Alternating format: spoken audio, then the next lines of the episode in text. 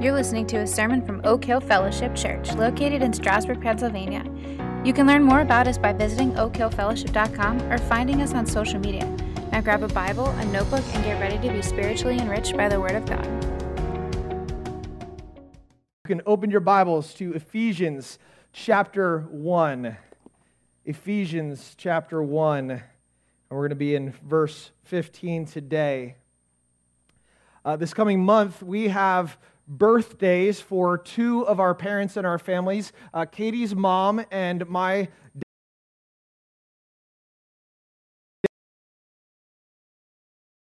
And I just got to say that uh, our parents are some of the hardest people to buy gifts for. Uh, not necessarily because they are picky, but because they just, when they need something or want something, they just go buy it. And so, you know, it's not like they're independently wealthy. They just don't have a lot of like needs or wants, and so they just they just buy what they need, and and, and that's that. And so uh, we we come to birthday time, and we're like, what what do you get them? You know, and and maybe you have somebody in your family who's like that, and uh, you know, we, this is kind of an age old question. What do you give to someone who has everything? Right? We've all asked that question before. And so hold on to that thought because for the last two Sundays, uh, we as a church have been studying an incredible section of the book of Ephesians where Paul is praising God for the fact that, that the church has been blessed in Christ with every spiritual blessing in the heavenly places. In other words, there is not anything in heaven or on earth that would benefit your walk with Jesus that God not ha- has not already provided to you if you are a believer in Jesus Christ. That's incredible. If you are a follower of Jesus Christ, if He has transformed your heart and changed your life, then you are someone who has been blessed with every spiritual blessing in the heavenly places. And so now Paul is going to move into a prayer for this church. And as he does, it begs a question similar to the one that we might ask about birthday gifts. What do you pray for someone who has everything they need? What are you going to ask God for? Who, when He has blessed us in Christ with every spiritual blessing in the heavenly places. Do, do I pray that, that God would make them His children? No, He's already done that, right? Do I pray that God would forgive their sin? No, no, He's already covered their sin with the blood of Christ. Do, do I pray that God would give them more of the Holy Spirit? Nope. He's already given them all of the Holy Spirit that He could possibly give as a seal and a guarantee of their inheritance. And so that's what makes Professor Harold Hoehner of Dallas Theological Seminary say this about this passage that we're going to study today. He says, This could be a prayer called the prayer for those who have everything. The prayer for those who have everything. We're going to learn from Paul how to pray like we believe that God has already given us everything we need for life and godliness. We're, going to learn how to pray for our church, knowing that we have been enlightened to the plan of God that is beyond imagination because He has imparted His Spirit into our hearts. And so, what do you pray for a church who has already been get, given everything? You pray for a full understanding of everything they've already been given. Here's our big idea for today pray for a full grasp of all God is doing through his church. Pray for a full grasp of all God is doing through his church. Just to remind you of the context, we're in a study of the book of Ephesians. We're going to go the whole way through the book. We're finishing out chapter one today. We're, we're preaching uh, th- this, this book that's going to take us just to the beginning of 2022. Uh, so, that, so we're going to take a little bit of time here, and we're going to make sure that we really understand what God wants for his church. Ephesians is an epistle, it's a, it's a letter, probably a letter that was encyclical. It was sent to a whole group of churches in and surrounding the city of Ephesus. And it's written by the Apostle Paul under the inspiration of the Holy Spirit while he is under house arrest in the city of Rome.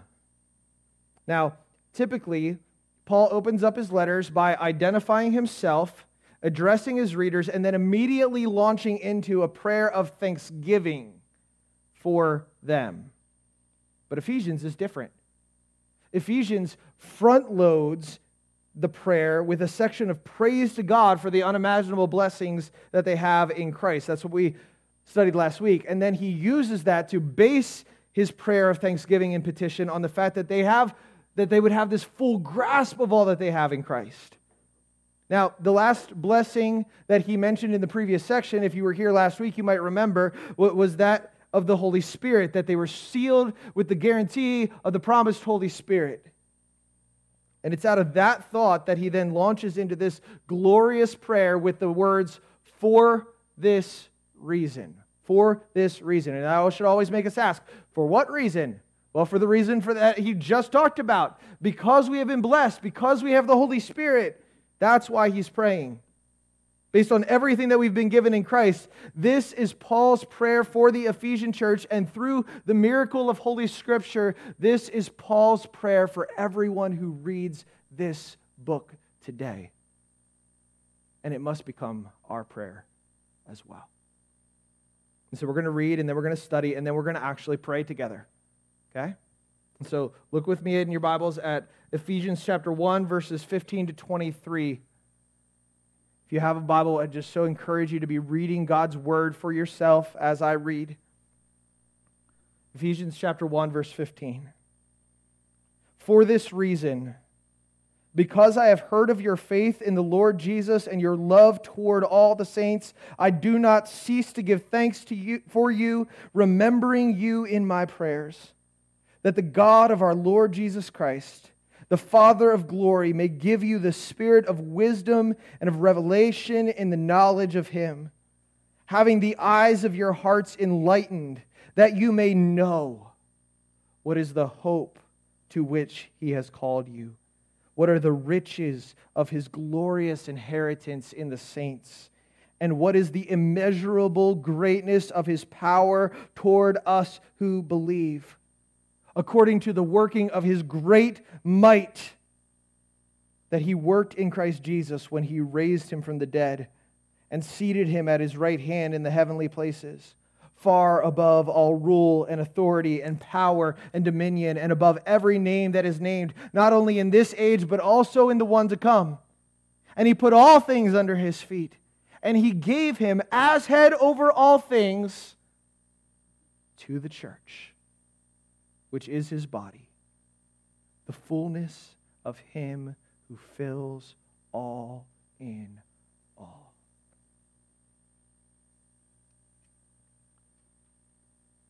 If that doesn't leave you in wonder about what we are doing right here, right now, then you are stone cold dead.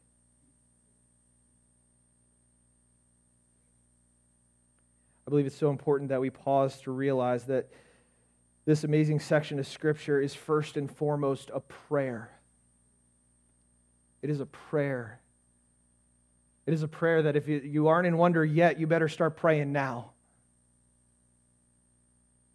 It is the first of two major prayers in this book both of which complement one another. We're going to get to the second one at the end of chapter 3, but we need to understand this prayer at the beginning of the book is the key to grasping the unimaginable plan for God, of God for his church.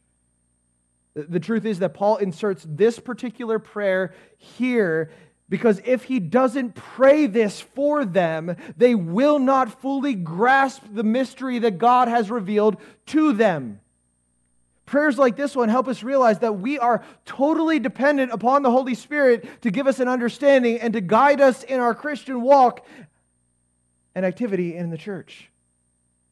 See, Bible reading is not just like any other reading, like reading a novel or a biography. Bible reading is a spiritual exercise in which we actually get to engage with the author himself. And the whole purpose of the book of Ephesians, the whole purpose that Paul is writing this letter, is that they would pursue God's unimaginable vision for his church so that he would receive much glory. And Paul has to pray a prayer like this in order for them to get it. Dr. Abner Chou says if you want to understand the book of Ephesians, you have to pray this prayer. We will not be aware of all that we have in Christ. Our hearts will be cold to it. We will not be aware of all that God wants to do in our church unless we are a church that is devoted to praying fervent prayers like this one.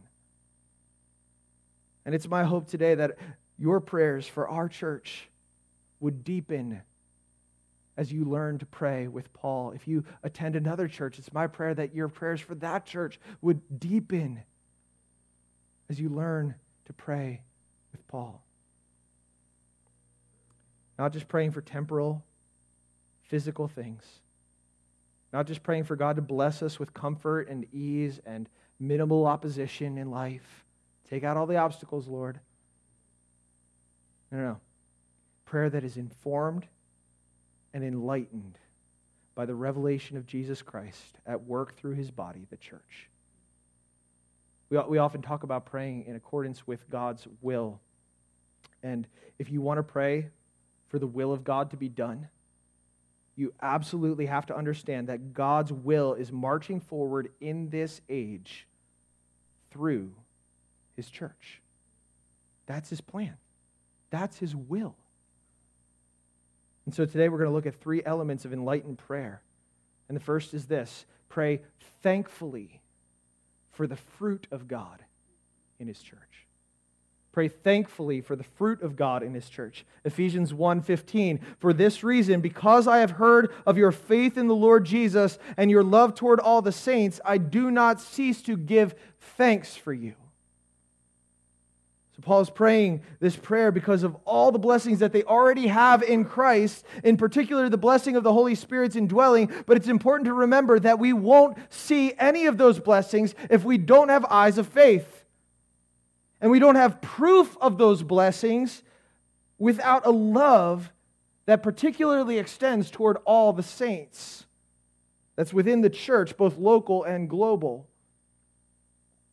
Faith and love are the fruit of God blessing his church. Faith is initiated and given by God when he sends a messenger to proclaim the gospel and he opens our hearts and our eyes to receive it. That's faith. That's when faith is born. it's not a work done by us. It is, it is not a result of our superior intelligence or some sort of extra spiritual disposition that we just naturally have in us. We're going to see that clearly in the next section that we're following. We're going to study next week, by the way. But faith is the fruit of God's work, enlightening the eyes of our hearts to see God. Faith is the result of God entering in our, into our darkness, into our dead spiritual understanding, and turning the lights on. Similarly, love is the fruit of God by which we live in His lights, in full relationship with Him and in full relationship with one another. That's love. Faith is the lights going on, love is the enjoyment and expression of that light. And the love Paul is talking about here has a specific direction. It's toward all the saints, to love toward others in the body of Christ. If you want to walk into a church and, see if it's healthy, look for the love. If you, if you see love between the believers in a church, understand that is a miracle of God. That is a downright miracle of God. And some of you know what I'm talking about. That's why you're laughing, right? Because you've experienced when that doesn't happen in a church. Because people are claiming faith, but they still live in a dark, the darkened understanding of their flesh. Now, typically in Paul's prayers, faith and love would be accompanied by a third element of fruit uh, hope. Hope. And if faith is the lights going on in the room that you're in, and love is the enjoyment and expression of that light with others who see it too, kind of like a party in a room, then hope is looking from that bright room that you are currently in down a darkened hallway. And you can see just a little bit, and you can see just a little bit of the end. But you know that there's still more to come. knowing you're, you're knowing that even though things are shadowy now, God will reveal all things in his time. Hope is the confidence that, God promise, that God's promises and purposes will come to pass, even when we can't fully see it now. And so Paul gets to hope later in this prayer. We won't discuss it in detail here, but faith, hope, and love are the abiding fruit of God's work in a church. And so Dr. Gene Getz calls them the measure of a healthy church. Do you want to know if our church is healthy? Do you want to know if the church that you are a member of is healthy? Then, first of all, look at where we put our faith. Where do we put our faith? Do we put our faith in earthly measures of success? Or do we put it in the power of our risen and reigning Lord? Do we work in our own power? Or do we fervently pray for God to work? Do we tolerate idols in our hearts and put our faith in them instead of God? Do we long for and rely upon the nourishment of God's word because we believe that it is the only source of life and truth? If you want to know if we're healthy, look at where we put our faith and then look at where how we love one another. Look at how we love one another. Do we truly care about one another? Is our love toward all the saints or, or just the ones who are easy for us to love? Do we forgive each other when sinned against? Do we forbear differences of, of opinion and things that annoy us? Do we speak truth to one another and point one another to Jesus? Do we actually prioritize spending time together? Or are we, are we just off doing our own thing 99% of the week and give God our one hour a week? If you want to know if we're healthy, look at our faith, look at our love, and then look at where we find our hope. Do we talk about the kingdom of heaven more than we talk about how worried we are about, about the politics and events of this world? Do we sing and speak of heaven with great joy and expectation? Do we point one another to a, a, hope that is untouched by flesh and blood and uncorrupted by Satan, sin, or death? Do we courageously bear witness to Jesus Christ, recognizing that this world is not our home and so nobody can do anything to us? A church that is healthy will increase in measures of this kind of fruit faith, hope, and love.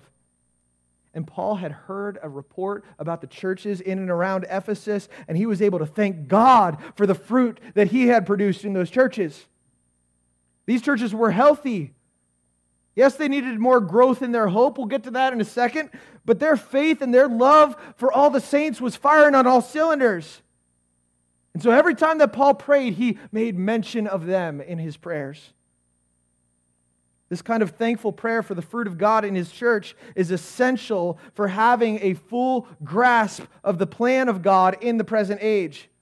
See, so often we can focus on what is not ideal about the church and our relationships in it. Some of you right now possibly are, are focusing on ways that, that you have not seen faith, hope, and love in Christ's church currently or in the past. Conversations that you've had that didn't go as well as you thought they should, or ways that you've been slighted or hurt in the past. And listen, I, I, I know that that stuff is real.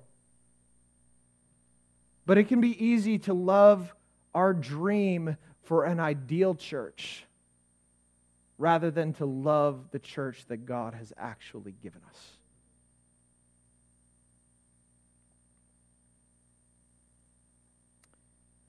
And God is at work in his church. I promise you, he is. And thanksgiving gives us eyes to see that.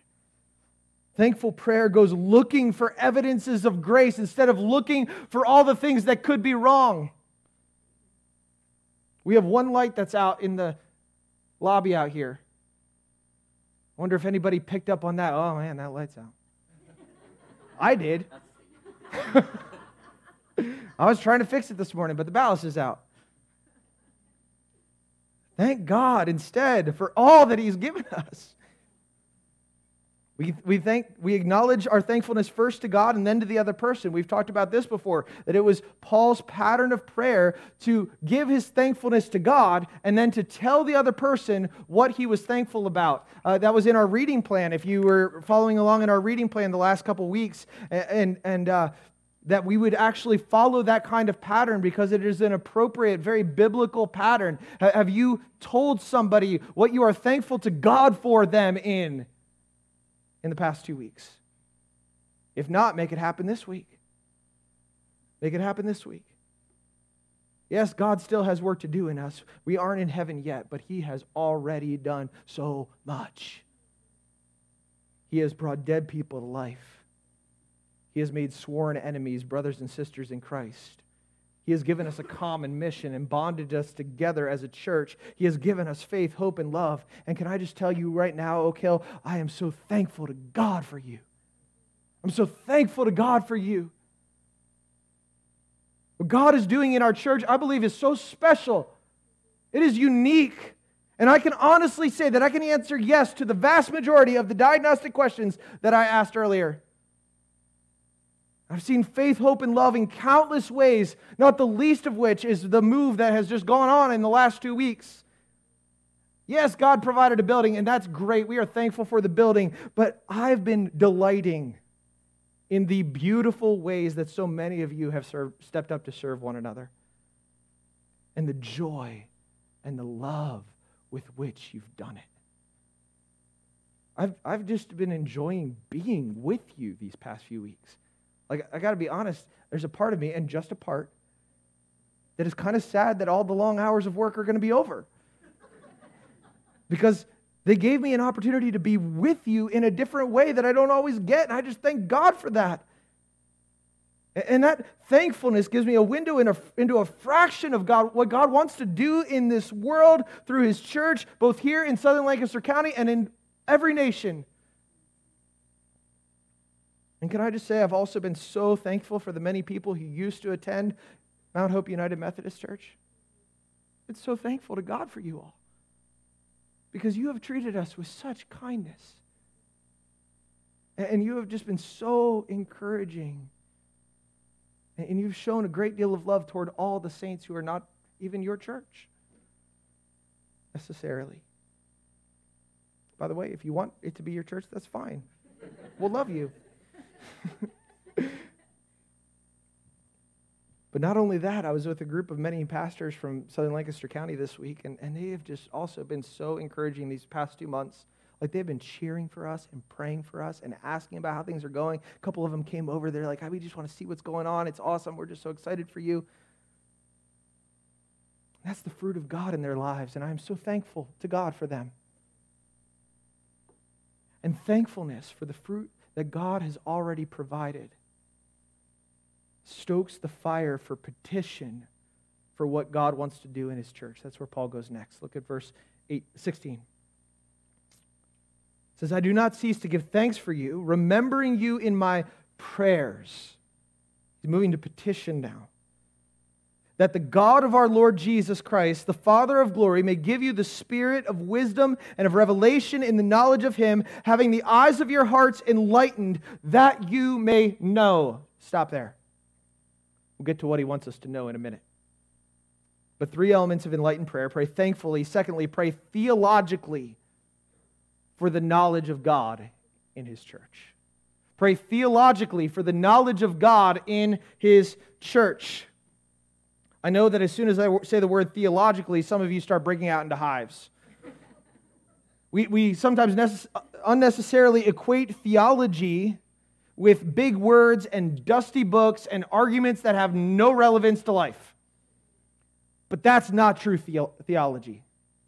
And it's not what I mean when I say pray theologically. True theology is simply the study of God. Theology is an ever deepening knowledge of God and his ways. And so, if something is called theology and it's not increasing our understanding and relationship with God, then it's not true theology. Hopefully, you can see where I'm getting this idea of praying theologically in these verses. Paul prays that the God of our Lord Jesus Christ, the Father of glory, may give you the spirit of wisdom and of revelation in the knowledge of Him. That's true theology. First of all, you need, you need some good uh, theology to even understand what he's saying, right?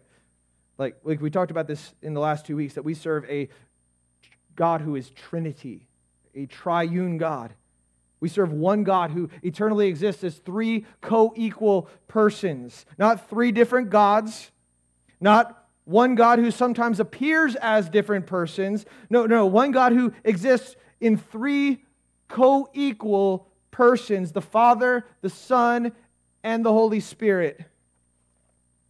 By the way, I just read an article last night citing uh, a recent study that this is going to blow your mind.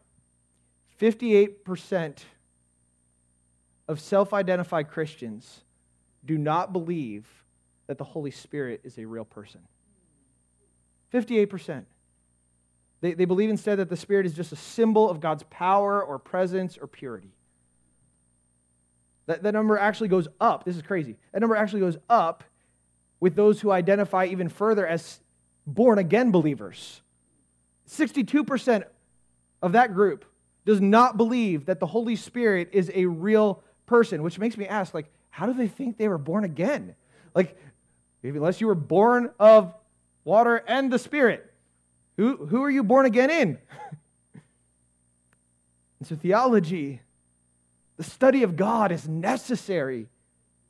We can't pray without good theology.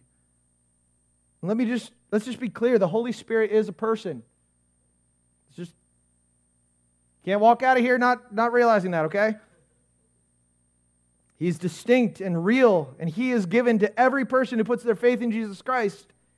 And the scriptures also agree that the Holy Spirit is sent by the Father and the Son. He is equal in nature to the Father and Son, but He submits Himself to the Father and the Son. But that's actually not the hardest part of this verse. Here's the real tricky part with the verse Paul has already made the claim that they already have the Holy Spirit. But now he's asking them to give them the spirit of wisdom and revelation in the knowledge of God. What's the deal with that? Have they received the Holy Spirit or not? Let me make this clear. Paul is not praying that he would give them something that they don't already have from the outside. He's not praying that the Holy Spirit would be given from the outside as some new gift. He's praying that the Father would give them wisdom and revelation that comes through the Spirit who already indwells them, filling them from the inside up, not the outside in. It's really important, by the way, when we think about worship songs and how we sing about the Holy Spirit. We don't sing about the Holy Spirit like some force out there, like, like dark side, bright light side, you know, like like he's from Star Wars or something like that. We choose songs that sing about the Holy Spirit in the appropriate way, that we have been indwelled with the Holy Spirit, that when we walk in together, we together are filled with the Holy Spirit.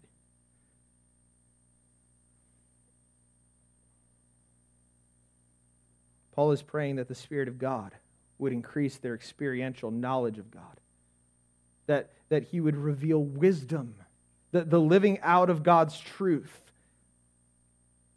and revelation, a greater understanding of what God has already said. The Spirit of God is the one who knows the mind of God and who interprets spiritual truths to spiritual people.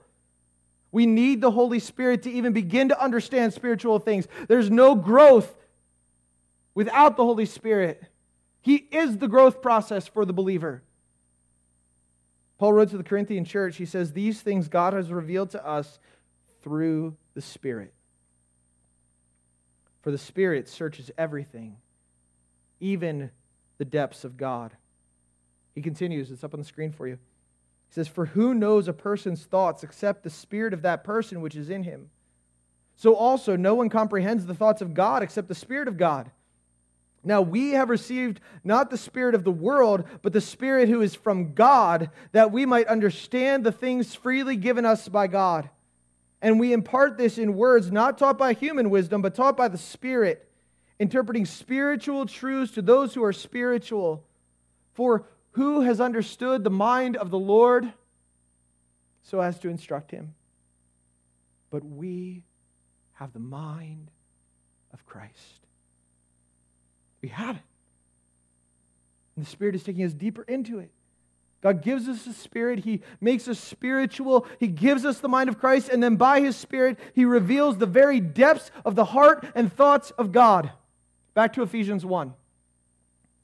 He's not, Paul's not asking God to reveal some new thing that they haven't already been given. Notice he, he prays that God would re- give them the spirit of wisdom and of revelation and the knowledge of Him, having the eyes of your hearts enlightened.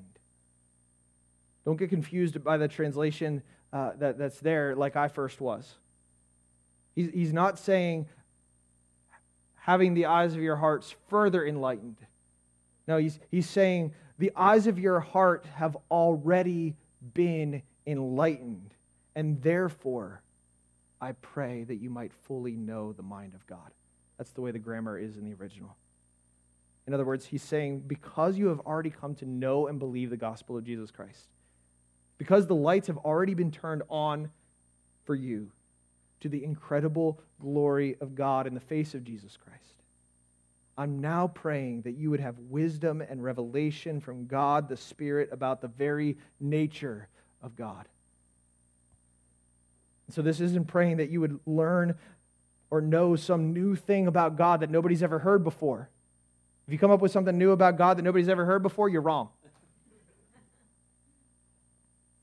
This isn't praying so that you would know exactly what choices God wants you to make about very specific things, like what color car that you're supposed to buy.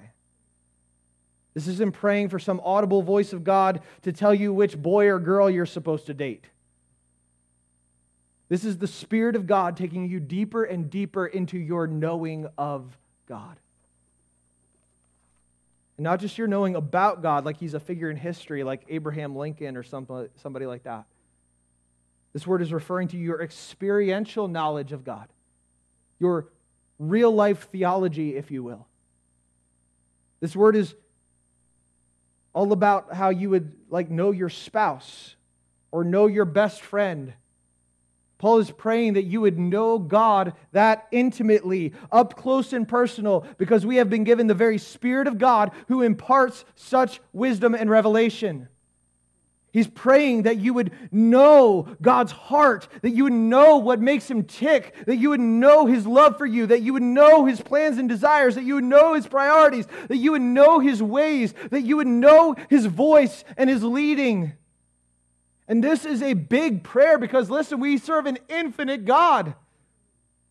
It's going to take eternity for us finite creatures to search out all of the depths of the knowledge of God. And good news, He's actually granted eternity for us for that very purpose if we put our faith in Him. So, do you pray today for a deeper knowledge of God? Do you start out each day pleading, God, if nothing else happens, just help me to know you more? I want to know you and know you more. Help me to be more aware of what you're doing in this world and in my life. Give me insight into your word and wisdom in, into how to apply it. When you come up against a concept that you don't understand in Scripture, like the Trinity, for example, do you, do you pray, God, I know I'm never going to fully understand you, but give me a greater sense of your glory here? Help me to see just how awesome you are in the ways that you've revealed yourself. That, that would be so much better than just kind of shrugging your shoulders and saying, well, Guess I'll never understand that big theological concept. Guess I'm going to leave that for the scholars. Give me something I can understand. No, no, no. The whole point is that we serve a God who we can't comprehend, who wants to work in ways that we can't fully comprehend, and who wants to take us deeper and deeper into the knowledge of Him. And the whole goal of our existence in Christ is to know Him more so that we would give Him more glory for how much we don't know about Him.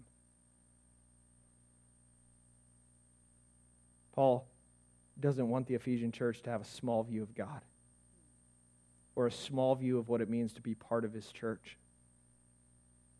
And so that's why he constantly remembers them in his prayers. That's why he's asking the Lord to do this work in their midst, that they would know God.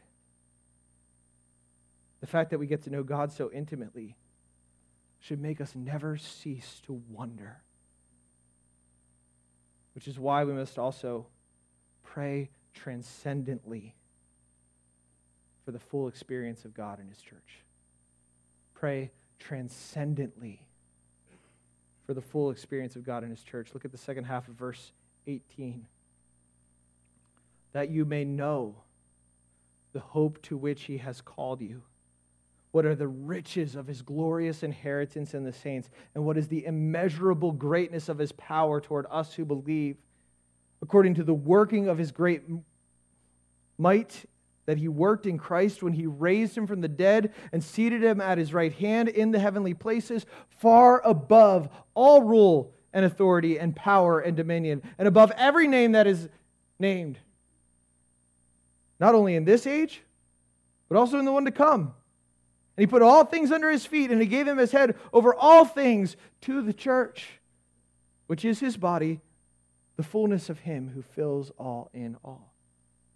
Paul wants them to know, he wants them to apprehend, to understand, and then live out of that understanding three things the hope to which they, they are called, the riches of his glorious inheritance in the saints, and the immeasurable greatness of his power toward us who believe. And so he prays that they would know. He wants them to grasp what is true about them because they are in Christ. He wants them to live out of an awareness, an experience of that identity in Christ. That's what it means to know. And so, first, he prays that they would know the hope to which they have been called. This tells us something about our spiritual reality. Uh, you were called to hope. The, the word for call is the summons of a king. When the king calls you, you dare not say, No, I'm not going there. Don't make me be hopeful. you would have no reason to say it, right? Because it's so good.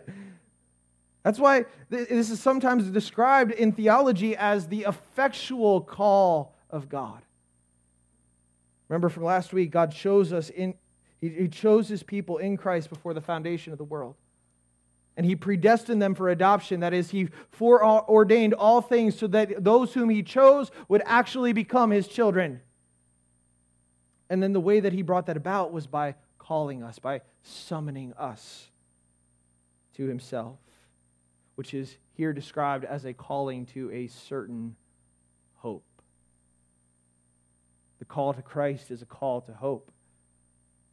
Sometimes we don't know that hope as fully as we could, do we?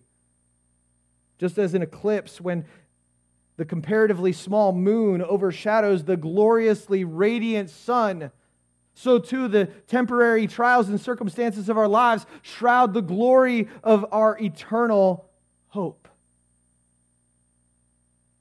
I find it interesting that, that Paul saves hope for this last section of the prayer. He doesn't include it in the thanksgiving where it would typically belong alongside of faith and love. And honestly, I believe that Paul saves it for this part of the prayer because that's the part that they are struggling with the most. They are prone to forget, for whatever reason, the hope to which they are called. Are you prone to forget it? They're settling for a smaller view of the church than the grand cosmic plan that God has for it. And so he prays that they would know the hope to which they have been summoned. Second, he prays that they would know the riches of his glorious inheritance in the saints. This is part of the blessings that we talked about last week. Remember that the church, that Israel and the nations together, united in one body, is the inheritance of Jesus Christ, God's anointed Son. It's the inheritance that he will receive at the end of all things. The church is then presented to him as a spotless bride, holy and blameless before him. His glorious inheritance is in the saints. Get it? And because we are his inheritance, we said he becomes our inheritance. He is the joy of our heart. We get to enjoy God himself and all of his blessings because God is uniting all things together in Christ. God is making all things right in him. And that plan is moving forward specifically because our God is powerfully working beyond comprehension in and through his church. Paul prays finally that they would know the immeasurable greatness of his power toward those who believe. Those who believe. God is working out of all of the abundance of his power toward the end goal of his glory and the good of those who believe in him. Those who believe are the church. He's using all of his might, all of his energy, all of his sovereign authority to order all things together until they reach their intended end of being united in Christ. But Paul doesn't just want to say, I want you to know that God is powerful, and then just leave it at that. Like he, he that, that would be kind of weak. No, he wants them to, to try, like just try to wrap your head around how immeasurably great God's power is. And so he gives a number of proofs for God's power. Just in case you're, you are prone to forget how strong God is in your life, the power that God is working toward his people is the same power that he worked in Christ when he raised him up from the dead. Everybody repeat this after me. Now that's power. Come on. There it is. Death is the one thing that none of us have power over, right? None of us have control over that. Death is the one thing that we can't deny or delay, we can't control it. It comes like an unwanted guest on rich and poor alike. It is no respecter of persons. And Jesus Christ died too. But he did not deserve to die. He died because our sin deserved death. And in order, order to forgive our sin and to restore us into relationship with God, a perfect sacrifice had to be made. So Jesus Christ, the Son of Man and Son of God, died the death that we deserve to die. But he didn't stay dead. God the Father raised him from the dead by the power of the Holy Spirit. God accepted his payment for our sin and made him the firstborn from among the dead so that we could receive his powerful life. And it is only by the grace of God, through faith in Jesus Christ, that we can come to know life.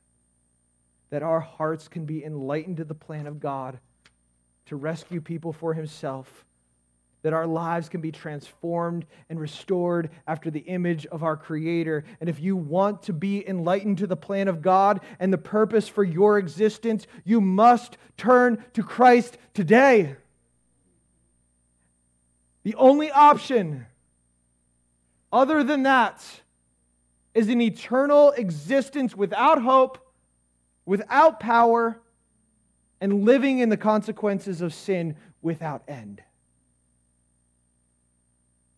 But if you have believed, then the powerful life of Jesus is alive in you. The power of God that raised Jesus from the dead is flowing toward you. And it is a power that goes on unshakable because the power that God is working toward his people is the same power that was given to Christ in his glorification. Paul says that he was seated at the right hand of the Father in the heavenly places. And he makes sure that we remember that this position is far above all rule and authority and power and dominion, above every name that is named not only in this age, but also in the one to come. Repeat it after me. Now that's power.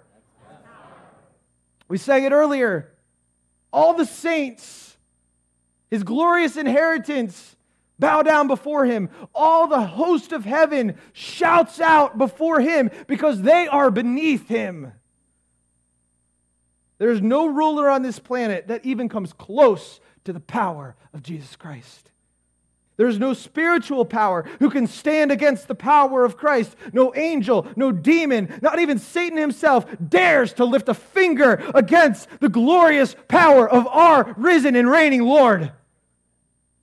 And Jesus is right now on his throne, ruling and reigning at the right hand of the Father, getting all things ready for his future kingdom, and he isn't going to let a hair touch his plan. All of time and space is getting prepared for the consummation of all things, for Jesus to be sitting alone on the throne with the Father. Powerful authority that is right now enlivening his church is that of the King of the ages.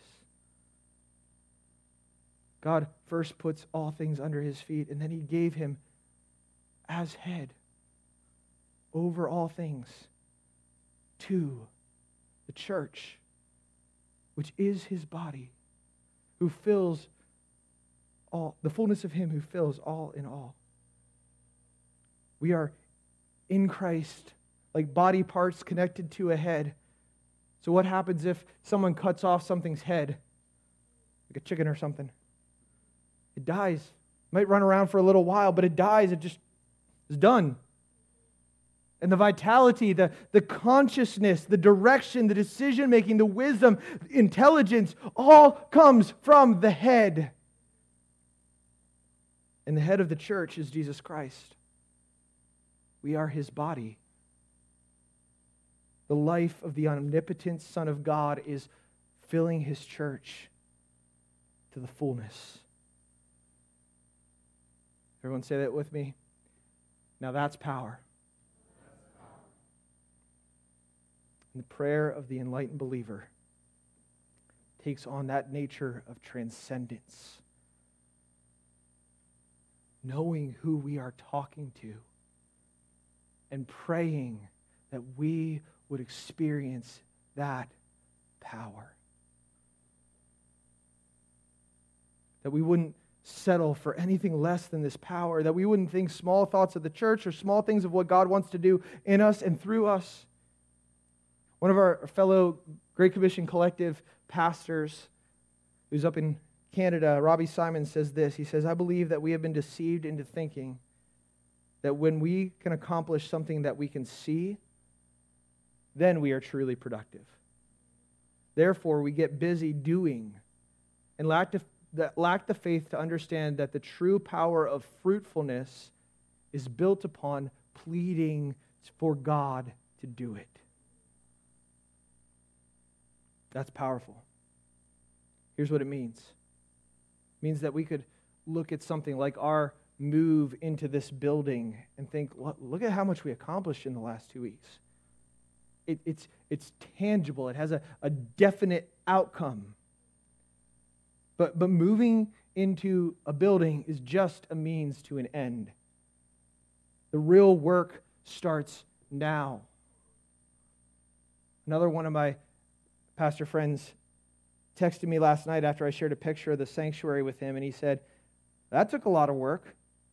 Now it's time to put it to work. He's so right. I loved that. I love that. The real work is the passionate worship and the bold preaching and the fervent prayer that happens in this place.